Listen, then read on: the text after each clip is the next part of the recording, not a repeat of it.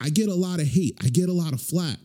The life of a Christian is not being loved by the world. The life of a Christian, a true Christian, is persecution and suffering for the glory of the kingdom.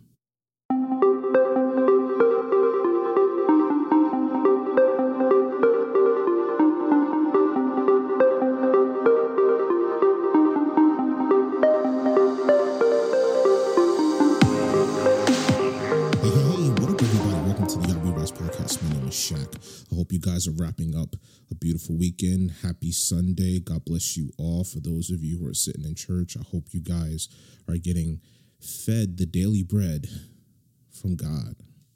And uh, today, children of Yah, the topic is going to be called Where There Is No Vision. And leading into this, um, I gotta say, for the past maybe three or four days, there have been a lot of significant attacks uh, on the body of Christ. You know, the spirit of division, the spirit of discord, the spirit of confusion.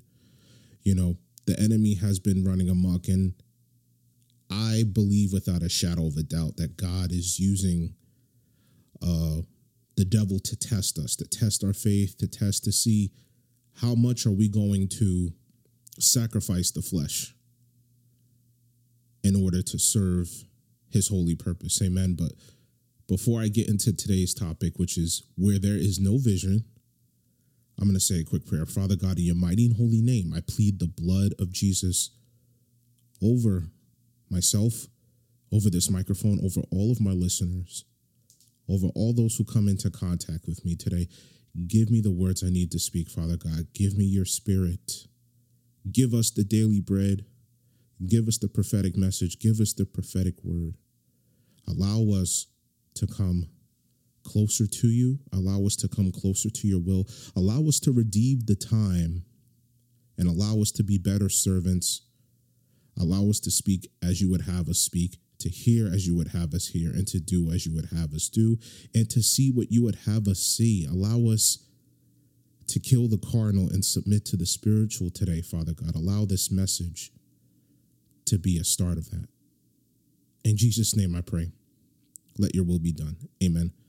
Okay, guys. So where there is no vision, I'm reading from Proverbs 29 18.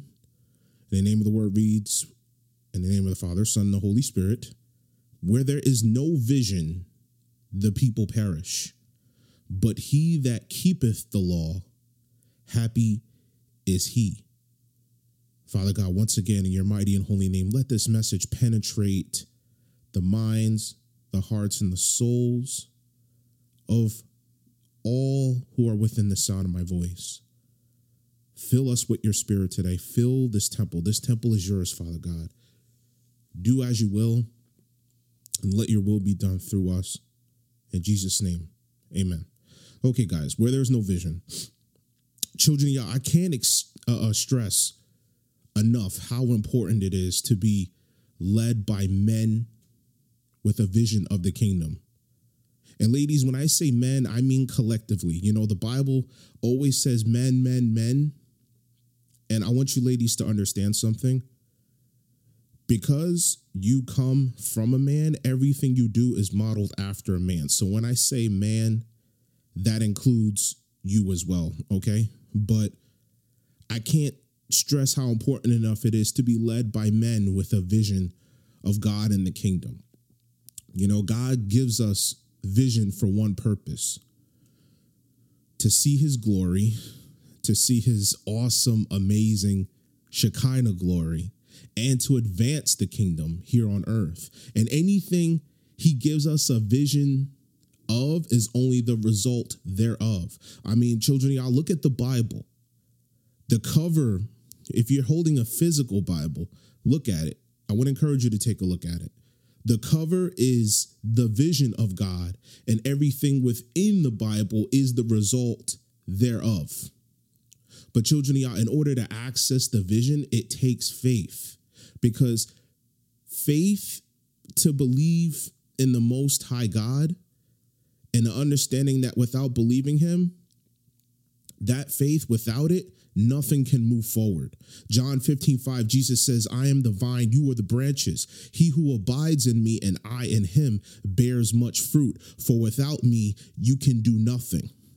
And so, children of Yah, the ability to dream and envision is not for the faint of heart. And a lot of us, you know, we have dreams and visions that speak to us, but we also have a tendency of just writing them off, thinking that they mean nothing more than just silly images. You know, some of us, we dream night after night after night after night after night thinking, oh, it's just a dream. It, was just in my mind. For the last three nights, for the last two or three nights, I've been having dreams.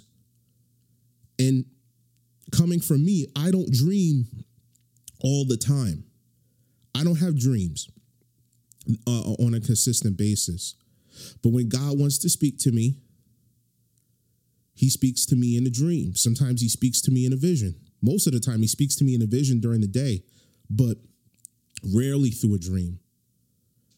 It's always a revelation of me whenever I have a dream. And so these images, children of Yah, they serve a holy purpose, whether godly or demonic, especially if it's demonic. If you say, oh, oh, I had a dream oh, and, and, and it wasn't really of God, listen, God is either going to use you or he's going to allow the enemy to use you, or he allows the enemy to be used to reveal something to you that, hey, listen, maybe you better stop what you're doing and not all the dreams are going to make sense and that's why we can't look at the idea of vision whether through a dream or a daytime vision we can't look at the idea of a vision through carnal lenses we have to look at it through the spiritual. We have to pray and we have to seek the Lord and we have to get into our word to find out what these dreams actually mean. You had a dream about a lion what is the bible what does the bible significant uh, uh, define what a lion is spiritually? We all know what a lion is but what does it mean spiritually when a lion is mentioned? You know much of the time in the bible the lion is actually mentioned in a negative connotation. You know when daniel faced the lion there's a verse, I believe, in First Peter that says, Be vigilant, for the enemy prowls around like a roaring lion, seeking whom he may devour. And I believe David fought the lion as well. So the lion is seen as an animal of, of strength, of great might, of great power. Even Jesus is referred to the lion of Judah. So, and recently, I, I, I guess I'll talk about my dream. So I had a dream um, two nights ago um, I was in a house, and um, all of a sudden, three lions came out of nowhere and broke into the house. And everybody who was in the house, we all had to get out, but I chose to stay behind because I tried to get um, my shotgun from the closet and I couldn't reach the shotgun, so I had to bail, but I didn't want to give up.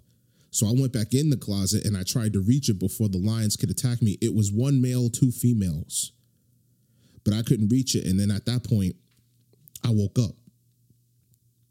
Now, I'm still inquiring of the Lord of what that vision, what that dream means. I haven't really gotten too deep into it. I'm hoping at some point uh, the Lord gives me revelation about it. Um, typically, I've been able to interpret most dreams, but I think for me, this is uh, very much, very much a challenge. Oh, Thank you, Holy Spirit. Thank you, Holy Spirit. The Lord, look at that. The Lord just gave me a revelation about my dream in John 15 5. For without me, you can do nothing. Guys, I'm gonna break it to you. I'm gonna break it to you down like this. For me, the lion represented the power of God, and the shotgun represented my uh, my uh, uh, uh my flesh, and how I can't do much without God. John 55, like I said, Jesus said, I am the vine, you are the branches. He who abides in me and I in him bears much fruit, for without me you can do nothing. And me trying to reach the gun was me trying to reach my fleshly abilities to try to answer for the strength of what God could do in my life. And so the Holy Spirit is telling me, listen, without my strength, you can do nothing. So thank you, Holy Spirit, for that revelation. And so going back into it, because I digressed a little bit, the ability to dream and envision is not for the faint of heart, children of Yah. See, a lot of us, we have visions and dreams that speak to us but like I said, we have a tendency of just thinking that they're only dreams. What does number 12, 6 say? Then he said, What God said, Hear now my words. If there is a prophet among you, I, the Lord, make myself known to him in a vision. I speak to him in a dream. And through these images, children of Yah, the Lord gives us messages of the future and of us. And they're either very symbolic of either the sin that is that resides within us, the breakthrough in us, or what is to come, good or bad. And through these images, children of Yah, we either have victory or we have defeat. But either way, we have victory. Why? Because the Bible says all things work together for the good of them who are called according to his purpose. And most of the time, children of Yah, the visions we get, like I said earlier, they're very, very cryptic. And yes, we do. We need help to either interpret them or break them down into understandable context. And sometimes, children Yah, well, most of the time, if you're not in the spirit, you're not really going to understand what these dreams and visions mean. If you're not in the spirit, all you're going to do is toss and turn every night. And then you're going to be tormented by the dreams without even really trying to understand that it's God trying to tell you something. And then when you get the vision, when you get the dream, when you understand the context of it, then the dreams stop coming because you've received the lesson into your mind and into your heart. Last night, I had another dream. I had another dream that I was being carjacked. You know, I was a Lyft driver and I lifted uh, a boy and a girl. I got out to help the girl with her bags once we got to the destination. It was at an apartment complex on a hill. And um, the guy, as I helped the girl out with her bags, the guy stayed in the car. Then he got out of the car, got into the front seat of my car, and then he held up a gun. It was a nine millimeter Beretta. He held the gun and he said, he laughed and he said, "Step back." And then him, and then the girl ran back in the car, and then they both just drove off, and all my stuff was in the car. And then I got frustrated. And then I, I kind of had this per- perplexed look on my face, like, like, what just happened? And that was the second night in the row that I had a dream. And the Spirit of the Lord told me regarding that dream be vigilant. Be vigilant. Do not allow the charms of someone else, regardless of who it is, they could be seemingly the most anointed person that God has chose for a specific purpose, but their words may deceive you. My friend last night was telling me about 1 John 4 1, which says, Brethren, do not believe every spirit, but test the spirits to see whether or not they are of God, for many false prophets have gone out into the world. And I got into this long dialogue about how to test the spirit in someone else. And one of the things I explained to her is well, the way the best time to test the spirit is before you meet the person. There is a verse in Second John 1 9 11 that says, I'm going to read it. Whoever transgresses and does not abide in the doctrine of Christ does not have God. He who abides in the doctrine of Christ has both the Father and the Son. If anyone comes to you and does not bring this doctrine, do not receive him into your house nor greet him, for he who greets him shares in his evil deeds. And children Yah, the way you know if someone has the doctrine of Christ, the fact that it says, do not receive him into your house nor greet him, that says, that alone means you have to test the spirit before you even meet the person. I made a post on Facebook the other day saying that if you really want to test the spirit in someone, you have to look into their eyes and into their soul. Why? Because Jesus said, I believe in Matthew chapter 18, that the eyes are the windows to the soul. So you can look in someone's eyes and you have the ability to see the lightness, the light or the darkness, what is good and what is evil in this person. You can their struggles. You can see uh, uh, their victories, their pains, what they like, what they don't like. And children of Yah, this is only possible when you have the Holy Spirit in you. The eyes are the windows to the soul, children of Yah. And so we have to test, we have to test the spirits through the spirit. We can't test the spirit through the flesh. Yeah, we can ask questions, but like I told my friend, people lie. It's very, very easy to be deceived by someone with a false vision.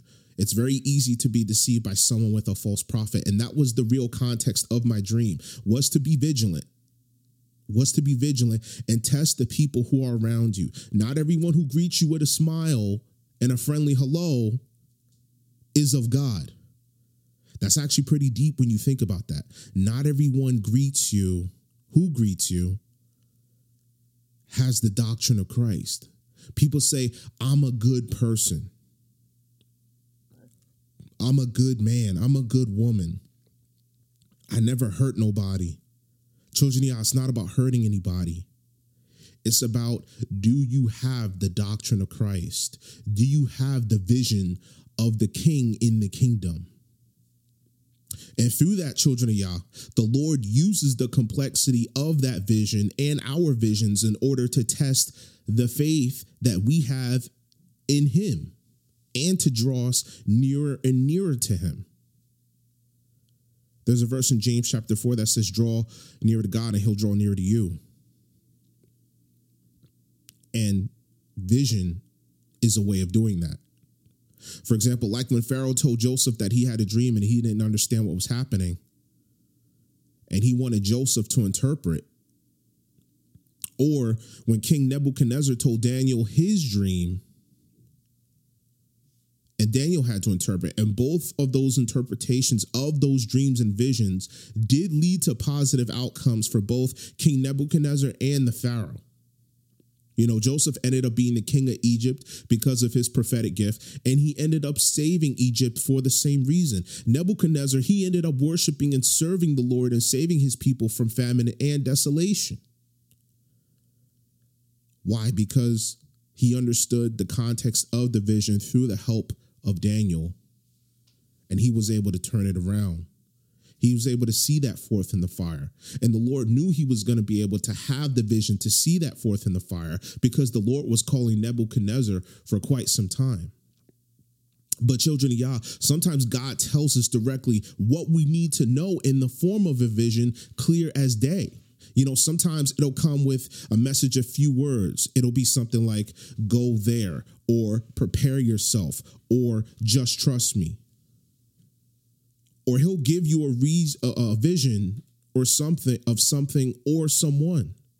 And maybe that something is something you're already familiar with. Maybe that someone is someone that you know. Maybe that vision of them is either a good vision or a bad vision. Maybe he gave you that vision to tell them, hey, listen, you might want to steer clear of this. You might want to steer clear of that. How did you know? I've actually been going through that for the last week, the last two weeks. How did you know I was going through that? The Spirit of the Lord told me to tell you, be careful with that. Or the Spirit of the Lord told me to tell you that good things are about to happen. You've been stuck for a while. You've been stuck for years. You've been crying yourself to sleep at night, but the Lord is getting ready to do some things in your life. Maybe their breakthrough is near, or maybe their demise is nigh. You got to inquire of the Lord and find out the interpretation and the context of that vision. If the Lord speaks to you in a vision, there's a pretty good chance that you have something in your heart, in your mind that aligns with the Lord's will. And the Lord is trying to get your attention. And maybe the vision is in a form of a warning, telling you or telling them to stay away from something. Or maybe it's a vision of the consequences of your actions or theirs. You know, But in any case, the vision, children y'all, is how we receive the communication from God. And at any point, in any time, like I said, God is always watching the minds and hearts of many to see who lines up with his will and who's ready to do his will. And also who is ready for the next level of the calling. You know, many of my friends, they come to me with many, many visions that they have night after night after night. And when more people gather the visions, children of Yah, it only means one thing God is on the move. The Holy Spirit is doing something. The Holy Spirit sees the need to test the people to see if they're actually going to seek God through the vision, seek God's fullness through the vision, and take on the assignment and understand the assignment of their lives. And so God is getting ready to do something big, something huge. Some of you are going to catch this vision. But God is getting ready to move the people in a powerful way. He already is. But guys, get ready to test it. The Spirit is telling me this. Get ready to be tested. So, a lot of us, we're to go through some things. I'm not talking about the great tribulation. I'm talking about the flesh. Because for the past three or four days, we've all been getting tested. We've all been getting tested through division. We've all been getting tested through discord. We've all been getting tested through confusion. Get ready. The Holy Spirit is giving us a warning. And if we receive the warning, there's going to be something big on the other end of it that He has waiting for us. And so God is either going to show you himself or he will allow the devil to show you your wickedness as a way of getting you to come closer to him. Now, when it comes to the vision of man, you know, most people, when it comes to the vision of the flesh, the fleshly visions, most people use it to dream of money. And that's the way God designed it to a certain extent. What exactly do I mean by that? Let's look at Deuteronomy 8:18. And you shall remember the Lord your God, for it is he who gives you the power to get wealth, that he may establish his covenant which he swore to your fathers as it is this day. And children of Yah, because of us being made in the image and likeness of God, we need to be able to have the vision to acquire his wealth for the kingdom, which is what it says. But what a lot of people like to do is they like to abuse it and they acquire the wealth for their own selfish desires. Oh, I want a car, oh, I want a mansion, oh, I want a pool, oh, I want a plane. I just want to be able to sit on bags and bags of money. And children of Yah, sometimes a vision without God's hand, actually, most of the time, a vision without God's hand can be a curse and a headache. And a lot of people try to chase a dollar that God never intended for them to chase. Or what they do is they try to prosper in a system that belongs to the devil, the antichrist system, you know, selling your soul for fame and fortune, and the curse within that of being trapped by it and being controlled by it. And oftentimes, children of Yah, these celebrities, the people that the world looks up to, and some of you guys look up to, to be honest, these people who sell their souls are told that they cannot break their contract with the devil. Why? Otherwise, they will pay the price with their lives. And they were convinced that the Lord will never forgive them for selling their souls. And then they go crazy. That's why they get into the drugs. That's why they get into the weed. That's why they get into the alcohol. That's why they get into the crack, the cocaine, the heroin. That's why they get into all this stuff. And what happens? They wreck their lives. Why? Because they had a difficult time dealing with what they've done. Why do you think they make so many movies? Like the one example that pops up in my head is the Flintstones movie of the 90s, the live action Flintstones movie. And Fred Flintstone, he ends up getting this big job and he inherits all this money, but quickly, you know, he's entrapped by his riches. His riches have caused him to lose some of the most important people to him. And then at the end of the movie, he was able to reverse what he did. But in the real world, it doesn't happen like that. If you sell your soul to the devil, You can't get out of it. The only way you can get out of it is if you plead the blood of Jesus and you're willing to pay the price with your life. You're willing to die for what you're saying. That's the only way you can get out of it, children of Yah. And that's what a false vision, a vision of money, can lead to. You know, I'll give another example. You look at comedians like Kevin Hart, Mike Epps, and the like, you know, they're constantly joking and joking and joking wherever they go. Why? Because they know what they've done, they know the choice they've made. And they never want to face the seriousness of that choice. And that's why they got to keep moving and keeping on the road, keep constantly doing shows, doing acts, doing movies. You know, they got to keep being on Saturday Night Live and that's also the reason, children of Yah, why you never see a celebrity stay in one place or in one home. They're constantly on the go. Why? Because of their trappings of their vision of fame and fortune and the demons that come with it and hide behind that vision. The golden carrot.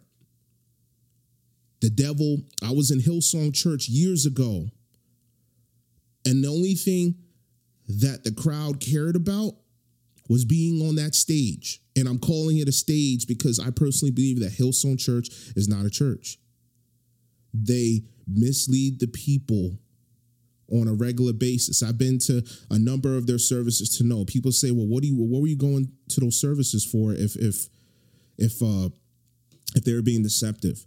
I was actually dating a girl at the time and I was more or less trying to find out what she was doing in her life, trying to get to know her more. And she invited me to a couple of services of Hillsong. And then I went and I explained to her, I'm like, listen, this isn't a real church. This is not a real church. We never opened our Bible one time. And then we looked at Pastor Carl Lentz, who was the pastor at the time. Why is he taking pictures of all these worldly people? Why is he taking pictures of all these people who don't even serve God. I mean, you got to see he was ta- he was taking pictures with with um Snoop Dogg, with Oprah, and Oprah she believes into that new age stuff. You know, Oprah is a Freemason. She does not believe in the gospel of the kingdom whatsoever. And there's a verse in Luke 6:26 that says, Jesus says, "Woe to you when all men speak well of you, for so did their fathers to the false prophets." And children of God, you got to understand something you got to analyze if you take a person that both Christians and the world like, and I'm gonna get into one particular notable example later on, but it, you got to look at a person who is well loved by Christians and worldly people. You got to stop to ask yourself, wait, wait, wait, wait, something is wrong with this picture. How can you be a Christian and be popular with the world? You know, some of the stuff that I say and I back it up with biblical references. You know, I get I get a lot of hate. I get a lot of flack the life of a Christian is not being loved by the world. The life of a Christian, a true Christian, is persecution and suffering for the glory of the kingdom. And children of Yah, a lot of these celebrities, these so called celebrities, are deathly afraid of the demons that manifested through these fake visions. And as a result of their own selfish vision, they're entrapped. But through that wealth, it attracts a lot of other people who desire to build the kingdom of God. And they use their share of that wealth to build the kingdom themselves. For example, the CEOs of Walmart, the Walton family, you know, we all know they may not be Christian. You know, most of these multi billion dollar conglomerates are not Christian. You know, they say they believe in God, but what God do they believe in? Do they believe in the God of Baal? Do they believe in their God, the Baphomet? Do they do they believe in Satan? Do they believe in what God do they believe in? For all we know, their God may be money. In all likelihood, it is. The love of money is the root of all evil, children of Yah. But I digress. But the Walton family you know, they may not be Christian, but they might have an employee named, an honest working, hardworking employee named, I'm just going to say it, Isabella, whom they hired. And, you know, and Isabella, she may go to church on Sundays and use her portion of a check for the work of the kingdom. And so most of the time, you know, God works behind the scenes. And that's why a lot of these companies uh, are established. It's because it's God's will. Like the CEOs themselves, they may be inherently evil, they may not serve the Lord, but they have some employees that do. All of us at one point have worked for a company that makes a billion dollars, and we go to church on Sundays, and the money we make from them feeds the kingdom. We got to look at it from an outside perspective, children of Yah. First John, I mean not First John, John chapter 1 verses 1 through 3 says, "In the beginning was the word and the word was with God and the word was God. He was in the beginning with God and all things were made through him and without him nothing was made that was made." Children of Yah, God works in ways he always works in ways we don't understand. And you know, sometimes that thing that you thought that wasn't going to work out all of a sudden out of nowhere shows signs of life. Why? Because of the vision that God breathed into it, the breath that God breathed into it. So never think that just because the owner of your company doesn't worship the Lord and he might be selfish, that God can't use them for his glory. The way it works is God either uses you or he allows Satan to use you. And when he allows Satan to use you, for his folly and his kingdom, it works for the good of all of those who are in the kingdom. Why? Because we see what a bad example looks like. We see what a misled soul looks like. We see what it leads to the brokenness, the pain, the torment, the suffering, the spiritual death. A person who's been given to the devil, how many people understand that it's a place of no hope? We see them struggle and the answer that might be obvious to us may not be obvious to them. But for some reason, it seems like an insurmountable climb. It's a mountain that they can't move. But Jesus said, All you need is faith of a mustard seed, and you can move mountains. You can move that mountain. But for them, the trick is how to get them to actually believe that. All of us who struggle with depression, sadness, loneliness, all these demons that God never gave us. And people say when they pray at night, God, give me the strength, give me, give me the strength to, to, to get out of this. God already gave it to you. Second Timothy 1 7 says, For God has not given us the spirit of fear, but of power, of love, and a sound mind. God won't remove what he didn't give you. But because of what he did give you, he says, no, you move it. You move that mountain. This is the vision I gave you. I gave you a priesthood that you can use your words to destroy the mountains in front of you.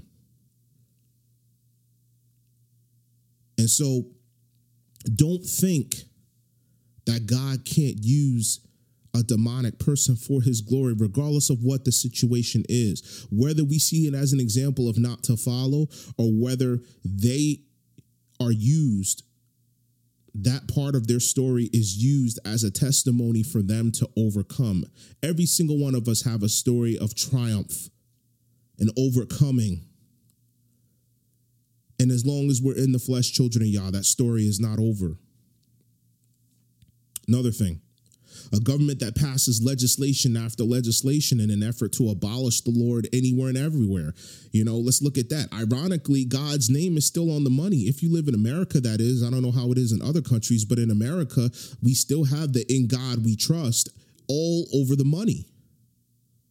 So God will put his name on the money even as the government will tell you, no, no, no, we're not we're not going to we're going to get rid of it. His name is still on the money. The money is still out there. The vision of God is still very present. I know the country is falling apart left and right, but the vision of God is still here.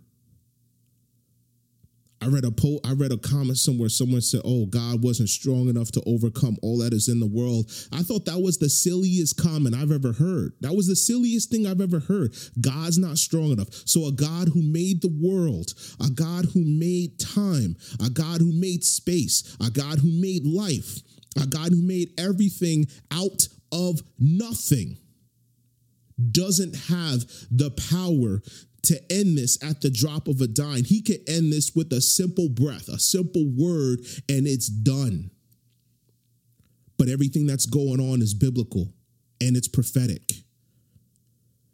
And children of Yah, you got to understand this. I'm dig- I'm digressing, but a lot of you got to understand this. You can't pray your way out of this. We are the end time church. God chose you to be in this generation for a reason, and you have a mission. And as my pastor said yesterday, you have to understand what your assignment is. You have to have the vision to see what God has made you to do. But I digress. A nation that works on idolatry and witchcraft, on the other hand, you know, they still have the hand of God working in the remnant of his people. For example, like Josiah, people say, well, I'm too old, I'm too young, you know, people aren't going to listen to me. Let me let me tell you guys something in the book of Chronicles, I, I, forgot where it's first or second Chronicles. Josiah, at the age of eight, recognized his vision that the nation of Israel was falling apart, but God still had the vision of choosing him and using him to right the ship. And because of that, God was giving was giving grace upon Josiah because he destroyed the idols. He destroyed the images that his father and his grandfather worshiped before him. Now they got it right later on down the road, but he real he realized and recognized at a very early age, no, this is enough. This is enough. Like Peter was given the keys to heaven because of the vision that God gave him for the kingdom. And Peter used his fervent aggressiveness of that vision to push the kingdom to what it is today. He was one of the few. Blessed are you, Simon Bar Jonah, Jesus says. Genesis 126. Then God said, Let us make, let us make man in our image according to our likeness. Let them have dominion over the fish of the sea, over the birds of the air, and over the cattle, over all the earth and over every creeping thing that creeps on the earth. Children of Yah, if God had the vision to create man, then he wanted man to have the vision to also create and control all that is around him. Children of Yah, that is the meaning of a priesthood. A priest Whatever vision is given to you by God, understand you have the power to push it out into the world. And children of Yah, that is the essence of advancing the kingdom. And that is the essence of knowing what it means to be a priest for God. It's not just standing in a church and fulfilling the duties of, of that particular house of worship. No, no, no, no, no. We were put on this earth to help take back the kingdom here on earth. That is the true vision of God, children of Yah. And it wasn't just God but rather the, the Son and the Holy Spirit along with him. Notice that it said in that verse, Genesis 126, let us make man in our image. There's a verse, I believe in Matthew. Jesus tells one of the Jews, when the Jews ask him about Abraham, he says, Assuredly, I say to you, before Abraham was, I am. Jesus is very much in the book of Genesis, long before Abraham was here. And so, children of Yah, our bodies were literally built for the Holy Spirit to inhabit and we waste our, our, our, precious temples defiling them with the devil's food. Now, am I talking about the pork? Am I talking about all that? No, no, no, no. That's not what I'm talking about. I'm talking about the things that we engage in, the things that are not of God, what the Bible calls eating things sacrificed to idols. The partying, the drinking, the smoking, the selfishness, basically fulfilling all of the ways of the flesh, the sexual immorality and oftentimes it's these things that we set our vision on. You know, we think the good life is party, party, party, money, money, money. Nothing but prospering in an antichrist system. The system that we've been eating since we've been born. Children of Yah the system that deceives us into thinking that even though we might have the money and the lifestyle, if we don't have God, we still lose. And children of Yah, that is very much addressed in the early chapters of the book of Revelation. The Laodicean church struggle with that same exact thing.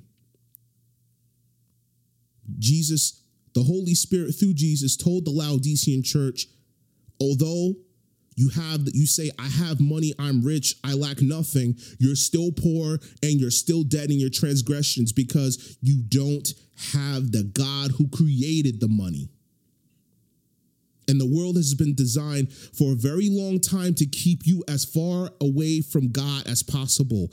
And that is the great curse. And that is also the great test. God allowed it to be so. Why? Because we walk by faith and not by sight. Do you have the faith, as Hebrews says, to believe in something unseen? Hebrews 11 1 says, Now faith is the substance of things hoped for and the evidence of things unseen. And then verse 6 of Hebrews 11 says, Without faith, it is impossible to please God. And so the word has been designed to keep you as far away from God as possible. And that's why a lot of the idols today, through music, movies, uh, uh, TV, and mainstream media, do not mention anything even remotely close to God. You know, their vision is one that purposely seeks to destroy you, your priesthood, and your future. Take New York, for example. You know, having lived in the in the New York City area all my life, you know, New York is one of the many, many places where the focus is on living to work on rather than working to live. The money attracts many. The money attracts many. But see, the thing is, once they get here, they discover that it's miserable. Why? Because the system has deceived them into thinking, into uh, uh, chasing something God might have never intended for them to chase. And in the process of chasing the money, they end up losing their time, losing their life choices, killing themselves trying to make it, and they're bummed out because of it and that causes a lot that's that causes a huge buildup of fear in the minds of many many people because in the process of trying to chase the money it's never enough. The more your focus is on money the less it seems you have uh, less of it and 99% of the people living in New York City, you know, all be, all of them live below what they thought they were going to obtain living in NYC. The 1% that typically do, you know, financially fantastic in New York City, some of them make billions in an afternoon. And that's the golden carrot that the devil likes to throw at the masses. That you'll make money, money, money. That's what they tell people in other countries about America.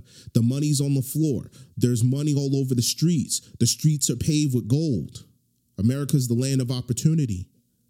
They dangle the golden carrot. Children Yah, that's another way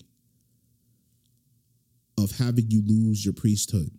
And they tried to teach us to the best of their ability that there was no God and that the greatest God you can have in your life is the money God to worship the money and only have a vision of money, money, money. First Timothy 6:10. Like I said earlier, for the love of money is the root of all kinds of evil, or a root of all kinds of evil, for which some has strayed from the faith in their greediness and pierced themselves through with many sorrows.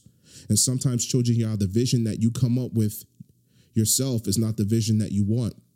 And the whole purpose of having vision is so God can drive us to do his will. A vision without God is a complete nightmare, children of Yah. Even some of the most coveted icons of America have deceived many, many people. Oh, really? Like who, Shaq? Well, let's look at Martin Luther King, for example. And now I bring up the, the example of Martin Luther King as an example of how I don't want you guys to misunderstand me. I bring this example as an example of how a false vision or a deceptive vision can mislead and have everlasting consequences. Let's look at Jeremiah 23. I'm going to read verses 25 to 27. I have heard what the prophets have said who prophesy lies in my name, saying, I have dreamed, I have dreamed. How long will this be in the heart of the prophets who prophesy lies? Indeed, they are prophets of the deceit of their own heart, who try to make my people forget my name by their dreams, which everyone tells his neighbor, as their fathers forgot my name for Baal. For those of you who don't know, Baal is a false god, a false idol. just another idol that that people don't worship. The people worship over God. And now I'm gonna let's compare that verse with the I have a dream speech. I'm gonna play a small clip for you guys. And here it is. I have a dream. My four little children will one day live in a nation where they will not be judged by the color of their skin, but by the content of their character. I have a dream today. Now, children of Yah, in what contrast does the Bible say regarding the unity of the future in their time? You know, was it that there will be love and unity between the blacks and the whites as well as peace? Matthew 24, uh, verse 10 through 13, Jesus says, He's talking about the signs of the end times. And then when he will be offended, will betray one another, will hate one another. And then many false prophets will rise up and deceive many. And because lawlessness will abound, the love of many will grow cold. But he who endures to the end shall be saved. Children of Yah, this I have a dream speech is played so many times throughout the times. It's been played for over 50 years, and they continue to deceive people with visions of unity and peace, where Jesus clearly speaks of a vision where the world is going to fall apart. And while children of Yah, there's definitely more diversity between races today. The falsehood in Martin Luther King's dream speech is that the world will be a better place. And how many of us see that the world is getting worse and worse and worse as we come closer to the end times? You know, Martin Luther King, he was a person who was loved by many for his vision of civil rights. But one of the things the world loved about him was one of the worst things a true Christian uh, would hate about him. But one of the things the world loved about him was that he took the scriptures and twisted them to fit a deceptive narrative to mislead the people. Like I said in Luke 6 26, Jesus said, Woe to you when all men speak well of you, for so did their fathers to the false prophets. Why? Because he was Martin Luther King was recruited by a certain group of demonic people to mislead the masses into accepting the vision. And what exactly was that vision? It was a vision of what the American people wanted to believe of unity. But what it really was was a loss of opportunity for many, many people because although segregation became illegal through law what they don't teach in the American schools is that a lot of blacks lost their own economic systems and they were forced to adopt a system wide racism through corporations and government. To which he confessed himself that he made a mistake. And I'm going to play another clip for you guys uh, of him explaining that. I broke it up into two clips, but here it is. I must confess that uh, that dream that I had that day has at many points turned into a nightmare. Now, I'm not one to lose hope. I keep on hoping. Uh, I still have faith in the future. But I've had to analyze many things over the last few years, and I would say over the last few months.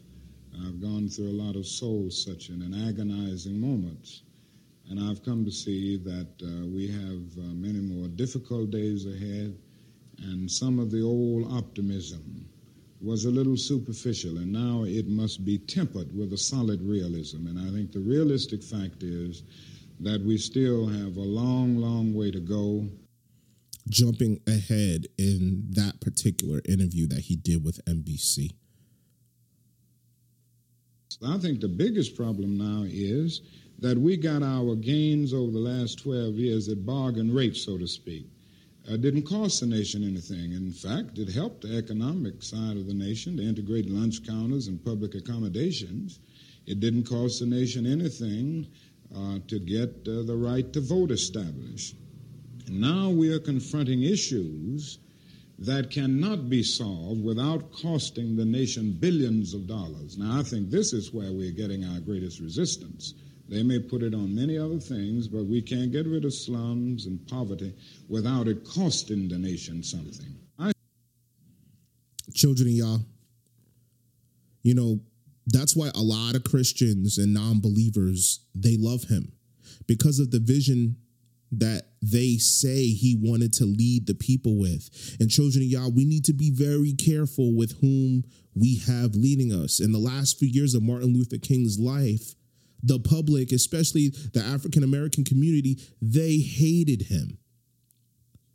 They hated what he did because we literally jumped from one side of problems to another. Why? Because of a false vision. A false vision. And like I said, we need to be careful with whom we have leading us.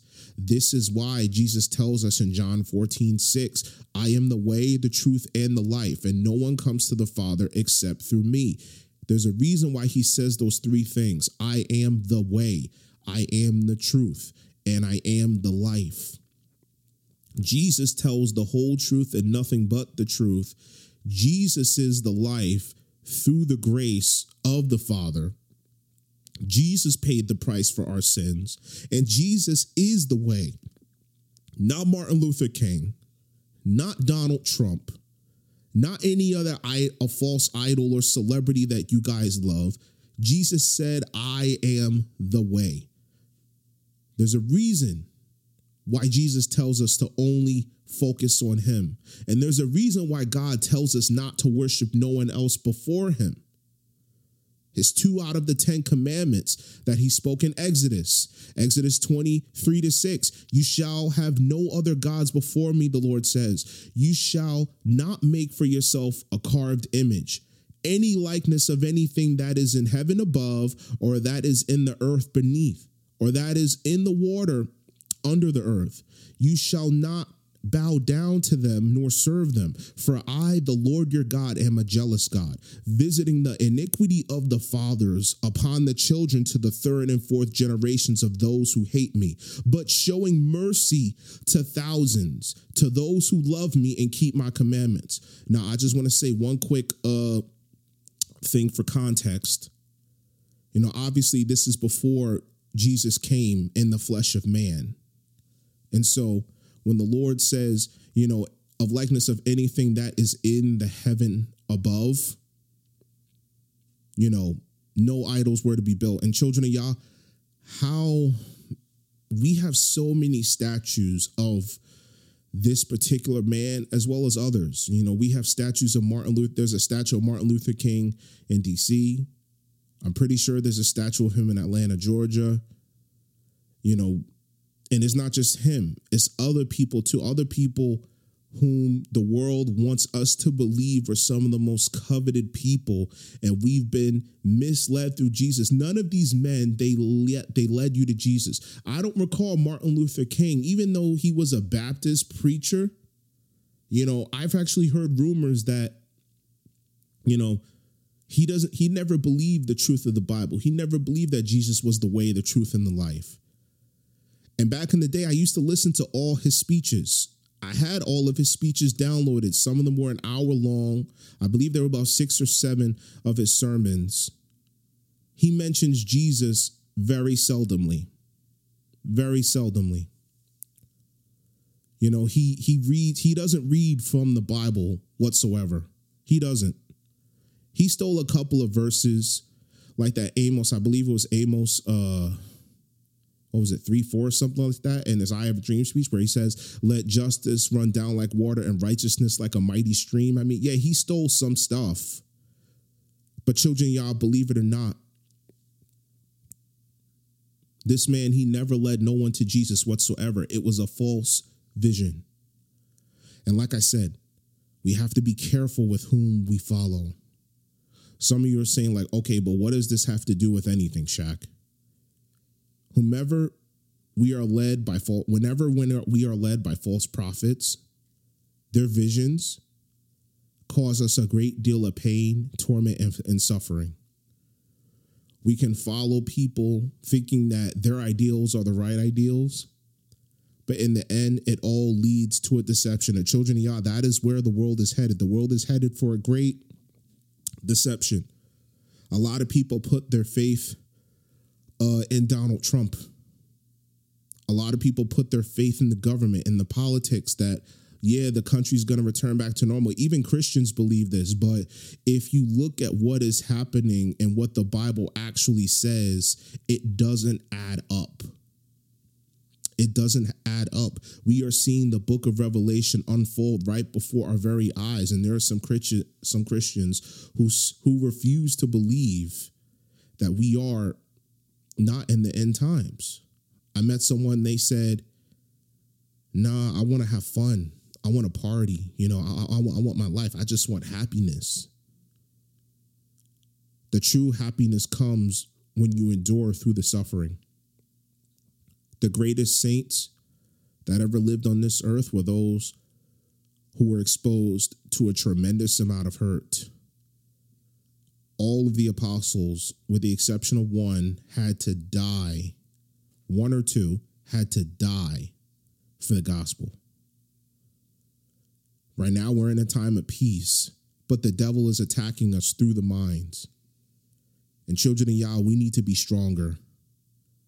We need to be better and we need to be more unified. First Corinthians 1:10 says, "See that there are no divisions among you and that we're all of the same mind and the same judgment." And the worst thing we can do, children of Yah, is make a decision to be led by worldly desires and to ignore the voice of God for all of what we see. And the best thing we can do is put God before everything in front of us, including ourselves. And you may be one of those people, you may not know where exactly to go, but when you have God, you don't need to. And I'm going to close out with this verse. Matthew 6:33. But seek first the kingdom of God and his righteousness, and all these things shall be added to you. Children of Yah, whatever, wherever you are in your life, seek first the kingdom. Seek first the kingdom, acknowledge God in all your ways and everything that you do, and the Lord will direct you to a proper vision. Romans 12, 2. Do not be conformed to the patterns of this world, but be transformed through the renewing of your mind to what is the good, acceptable, and perfect will of God. Renew your minds, children of Yah. Transform them. Transform your visions and conform them to God. Transform your dreams and conform them to God.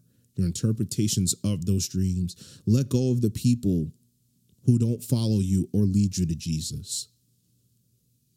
This is what I encourage, and this is my message. Guys, I love you all. Go sow in Jesus' name. Go grow in Jesus' name.